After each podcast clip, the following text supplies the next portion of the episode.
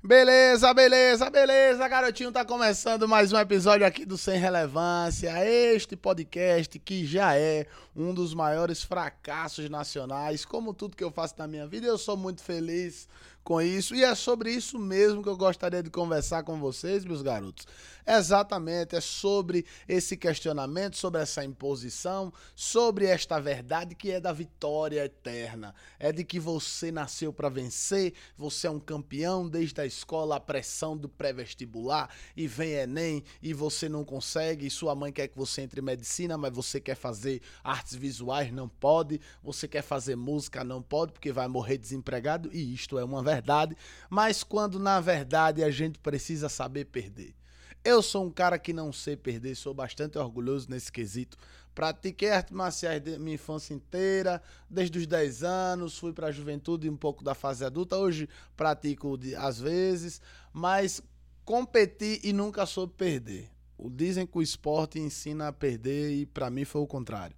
Eu fiquei pior ainda. E para eu estar aqui fazendo esse podcast hoje, dependeu de uma derrota né? Eu sou resultado de uma derrota. A comédia, para mim, é o resultado de uma derrota. Sempre foi um cara, é, como é que eu posso dizer? Dinâmico, extrovertido, né? Sempre gostei de conversar besteira, contar história, que eu gosto bastante de contar história. Tals, mas foi numa derrota, fui para um campeonato, que foi o último que eu participei. Não foi o último, não, foi o último não. Eu ainda tentei outros, mas esse foi o mais importante porque foi quando eu comecei a gravar os videozinhos, tal. Tá? Fui pro campeonato, me dediquei bastante, treinei muito, tive que fazer muita dieta, sempre tive que perder muito peso para lutar, isso é horrível. E eu amo comer, eu sou apaixonado por comer. A minha boca gosta do alimento, assim como a bola gosta do pé de Neymar. Estamos é, é, juntos para isso. Eu nasci para comer. Tem pessoas que nasceram para usar droga, eu nasci para comer. A comida é uma droga na minha vida, mas é uma droga que se querem liberar a maconha, vamos liberar a obesidade nas pessoas. Deixe as pessoas comer e ser felizes, né? Mas eu sou adepto àquele negócio de comer como e treino. Pratico uma atividade física que é para não morrer logo. Então, fui para este campeonato lá em São Paulo, treinei bastante, sofri bastante. Fui para lá e sofri na parte financeira também, que eu não tinha dinheiro para viajar. Foi complicado, tive que vender sanduíche natural, na, vendi até na praia. Tal, e, e, e isso me levou ao campeonato, consegui juntar um dinheiro, tal, fui pro campeonato e perdi de uma forma é, ridícula. Tomei um cacete que eu, eu, não fiz nada. Não foi aquela briga que pelo menos eu, eu consegui bater nele algumas vezes. Não, eu só apanhei. Só apanhei, só tomei cacete. E voltei para casa revoltado, frustrado. E daí eu vi que muitas pessoas faziam vídeo sobre, sobre várias coisas, sobre dieta na época, no auge de 2000 e... Começo de 2015. Começo de 2015, a galera fazendo, tá, os vídeos, pá, eu comecei a fazer uns vídeos tirando onda dos vídeos das outras pessoas. Então, eu não quero contar minha história, não. Só quero dizer que foi com essa derrota que eu comecei a gravar os videozinhos e hoje eu tô aqui fazendo um podcast e hoje a comédia é o centro das minhas atenções, é a matéria da minha subsistência espiritual, filosófica e psicológica. Sempre foi, sempre gostei de comédia, mas eu era muito espectador. Até hoje eu adoro assistir comédia, adoro rir. Eu, eu, eu rio melhor do que conto história, do que conto piada.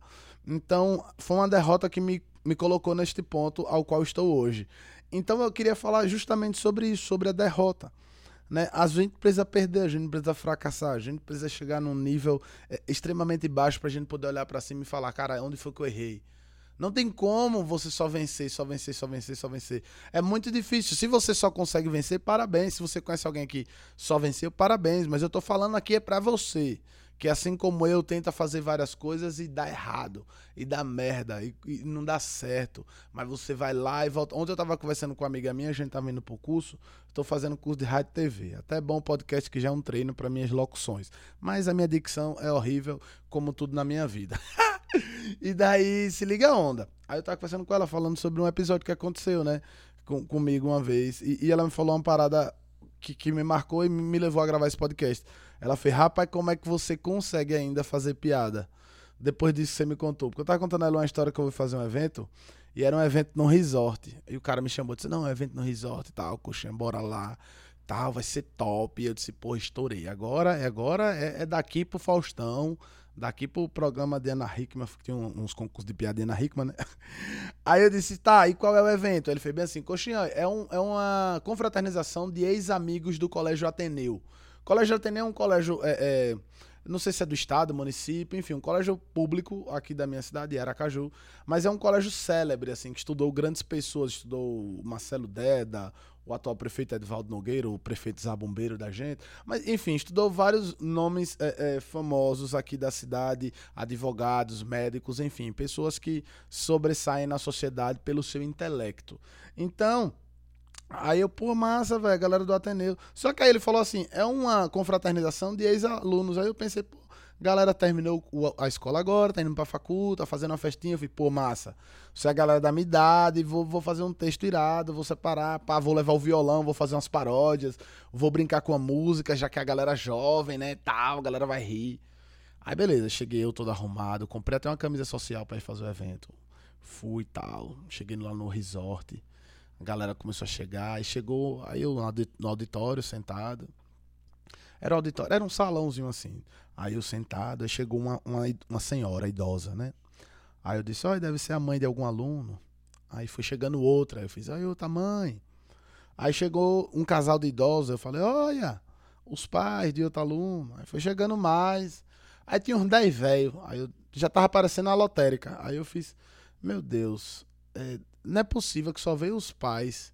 Mas, não, deve, os filhos devem estar lá fora tirando foto, né? Os meninos de selfie. A galera no resort tirando foto na piscina, tal, não sei o quê. Menino, quando é de repente vem um produtor, aí eu perguntei a ele, bicho, é, deixa eu fazer uma pergunta. Esses alunos aí, eles estudaram juntos em que ano? Ele, é, coxinha, eles estudaram juntos em 75. Aí eu. Ai, meu Deus do céu, não acredito. Ele é, são idosos, são coroas, mas são muito engraçados. Tem um ali que a galera tira onda com ele, ele é de Itabaiana, brinque com ele, viu? É, fiz tá bem. Coloquei meu violãozinho do lado, amarrei, amarrei a bandeira de Sergipe, quem já me assistiu sabe.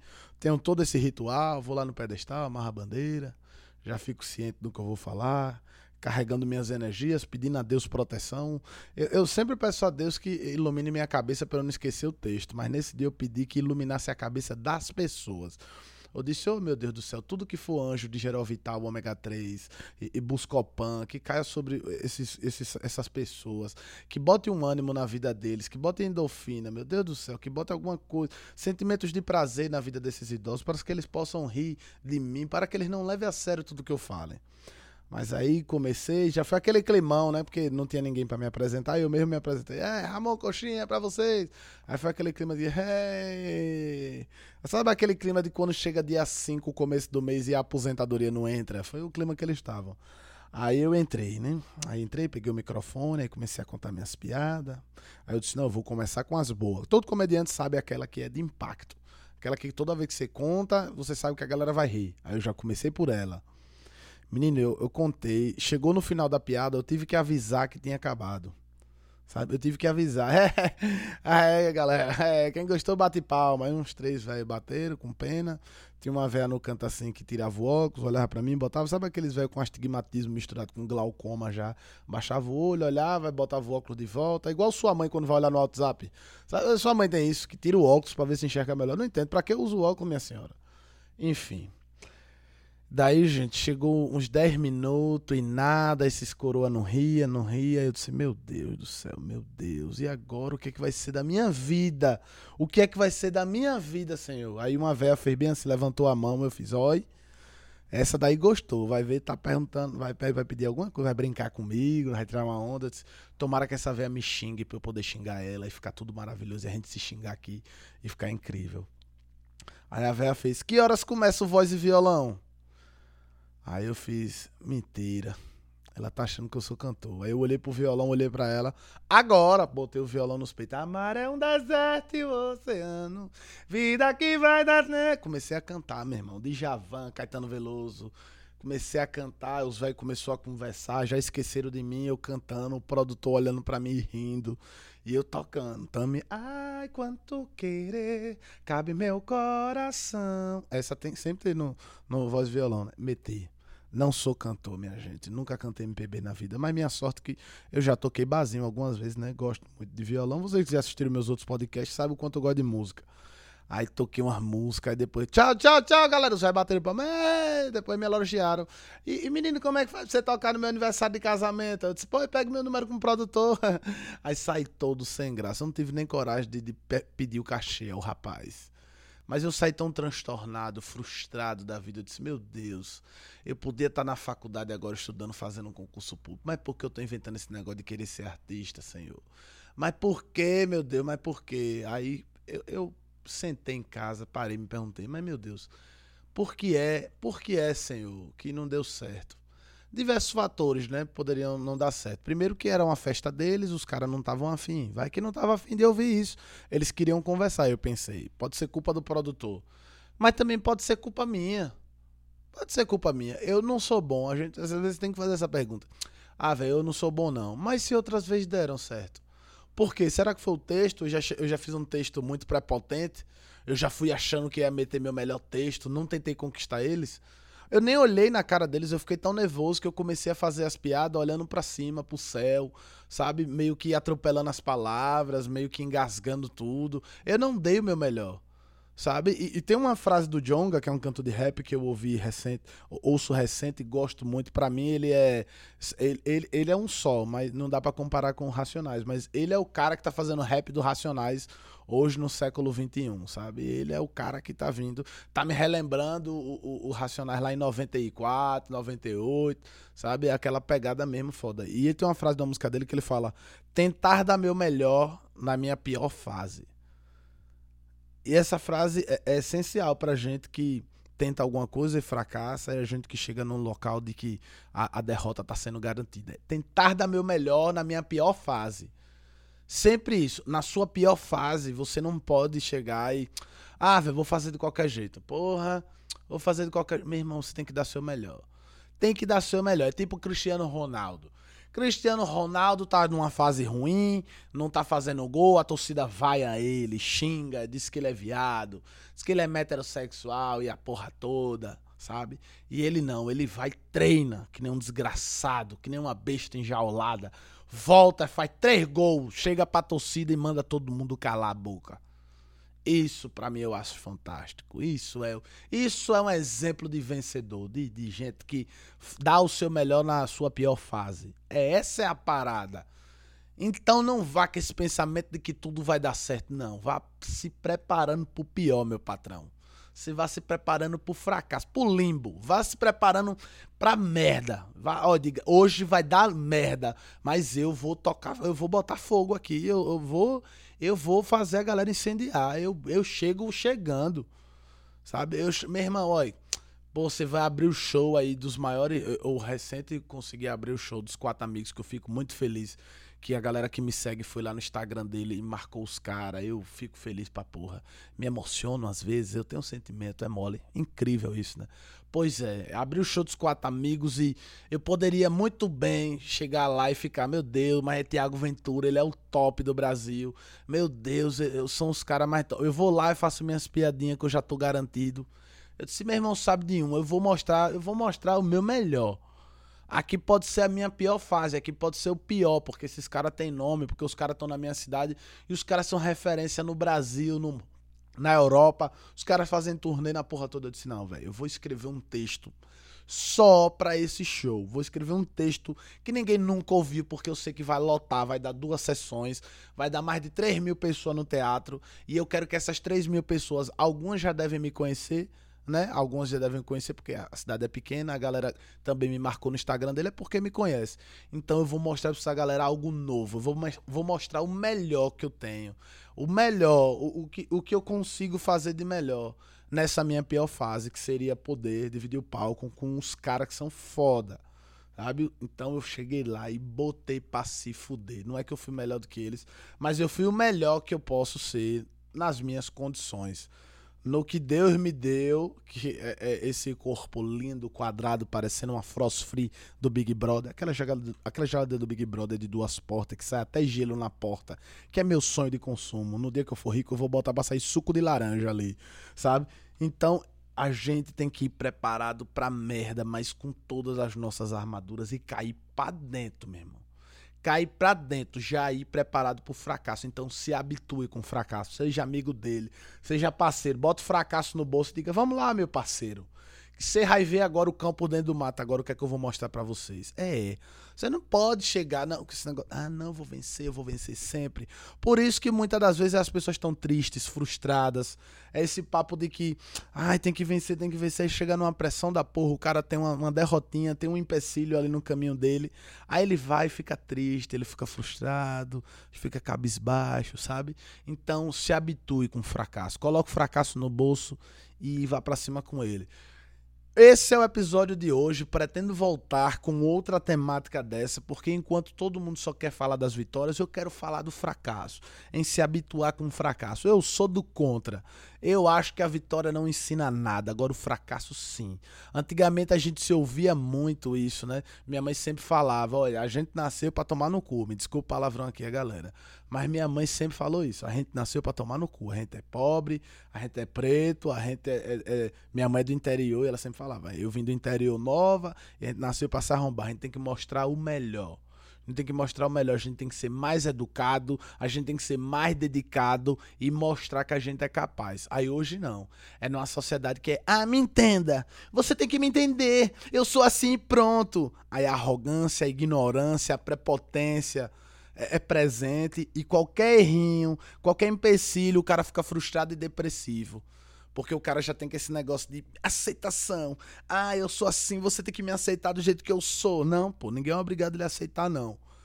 Você não é que você tenha que se render para o que a sociedade impõe, mas é que você precisa mostrar para a sociedade que o seu jeito, que a pessoa que você é, é capaz de se adequar nela é primeiro você mostrar isso com respeito, quem você é. Olha, eu sou isso aqui, eu bato no peito e defendo. Eu sou comediante, sou de Aracaju, Sergipe, eu bato no peito e eu faço comédia. Vai ter gente que não vai rir? Vai ter gente que não vai rir. Nem todo mundo gosta do rei Roberto Carlos. Eu não gosto. Para mim, meu rei é Luiz Gonzaga e Reginaldo Rossi, os dois maiores reis que tiveram no Brasil. Então, você tem que bater no peito e mostrar. Não é vir só com aceitaçãozinha. Ai, me aceite, banana. Você pode ver que essa galera que paga disso na internet, que vem com o negócio de aceitação, barará, tem que me aceitar do jeito que eu sou. Na, no primeiro deslize, depressão. Primeiro deslize, tristeza profunda. Você não pode impor, assim como a sociedade não pode impor em você, você não pode impor na sociedade. Primeiro você tem que ir com respeito, com sabedoria, trazendo toda a sua bagagem, mostrando o que há de melhor em você, sabe? Tentando explicar, tentando mostrar, senão você, senão você, cara, você não é ninguém, se você não consegue mostrar aquilo que você é, mesmo você tendo um produto foda, tem muito gênio morrendo com sua genialidade aí. Tem muita gente morrendo com coisas maravilhosas guardadas no caixão. São muitos sábios enterrados porque não tem a, noção, porque não tem a, a, perspicácia, não tem a eficiência em demonstrar, em demonstrar para a sociedade o quanto ele pode ser útil, o quanto ele é versátil e o quanto ele é capaz de se envolver, de se desenvolver em meio da sociedade. Então a gente precisa isso sabe? Primeiro aceite quem você é, se aceite. Não fale de aceitação e coloque um Photoshop na sua foto porque isso é ridículo. Você pede para as pessoas te aceitarem, mas você edita suas fotos. Me desculpe o grito.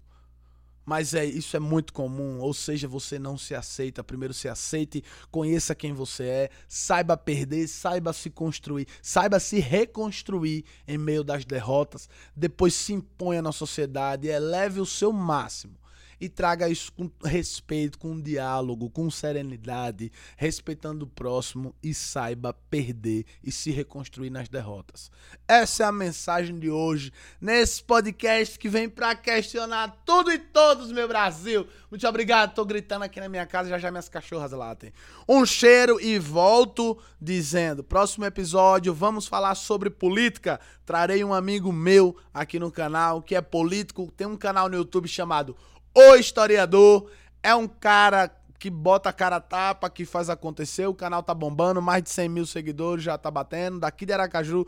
E vou trazer ele para falar sobre a vertente dele, que é da esquerda, questionar a esquerda. E se você é de direita e vai se sentir incomodado, eu te convido a vir aqui na minha casa gravar esse podcast comigo e falar também sobre a sua perspectiva sobre a direita do Brasil. Beleza? Quero ouvir tudo e todos, vou trazer outras coisas. Breve vou trazer um amigo meu que é militante do LGBTQI aqui para falar um pouco sobre isso e quero ouvir pessoas e quero dialogar e quero questionar. Um cheiro no seu coração, muito obrigado. Compartilhe para todo mundo. Meu Instagram é arroba e também já tem o Instagram arroba sem relevância. Um abraço, um cheiro no coração, papai.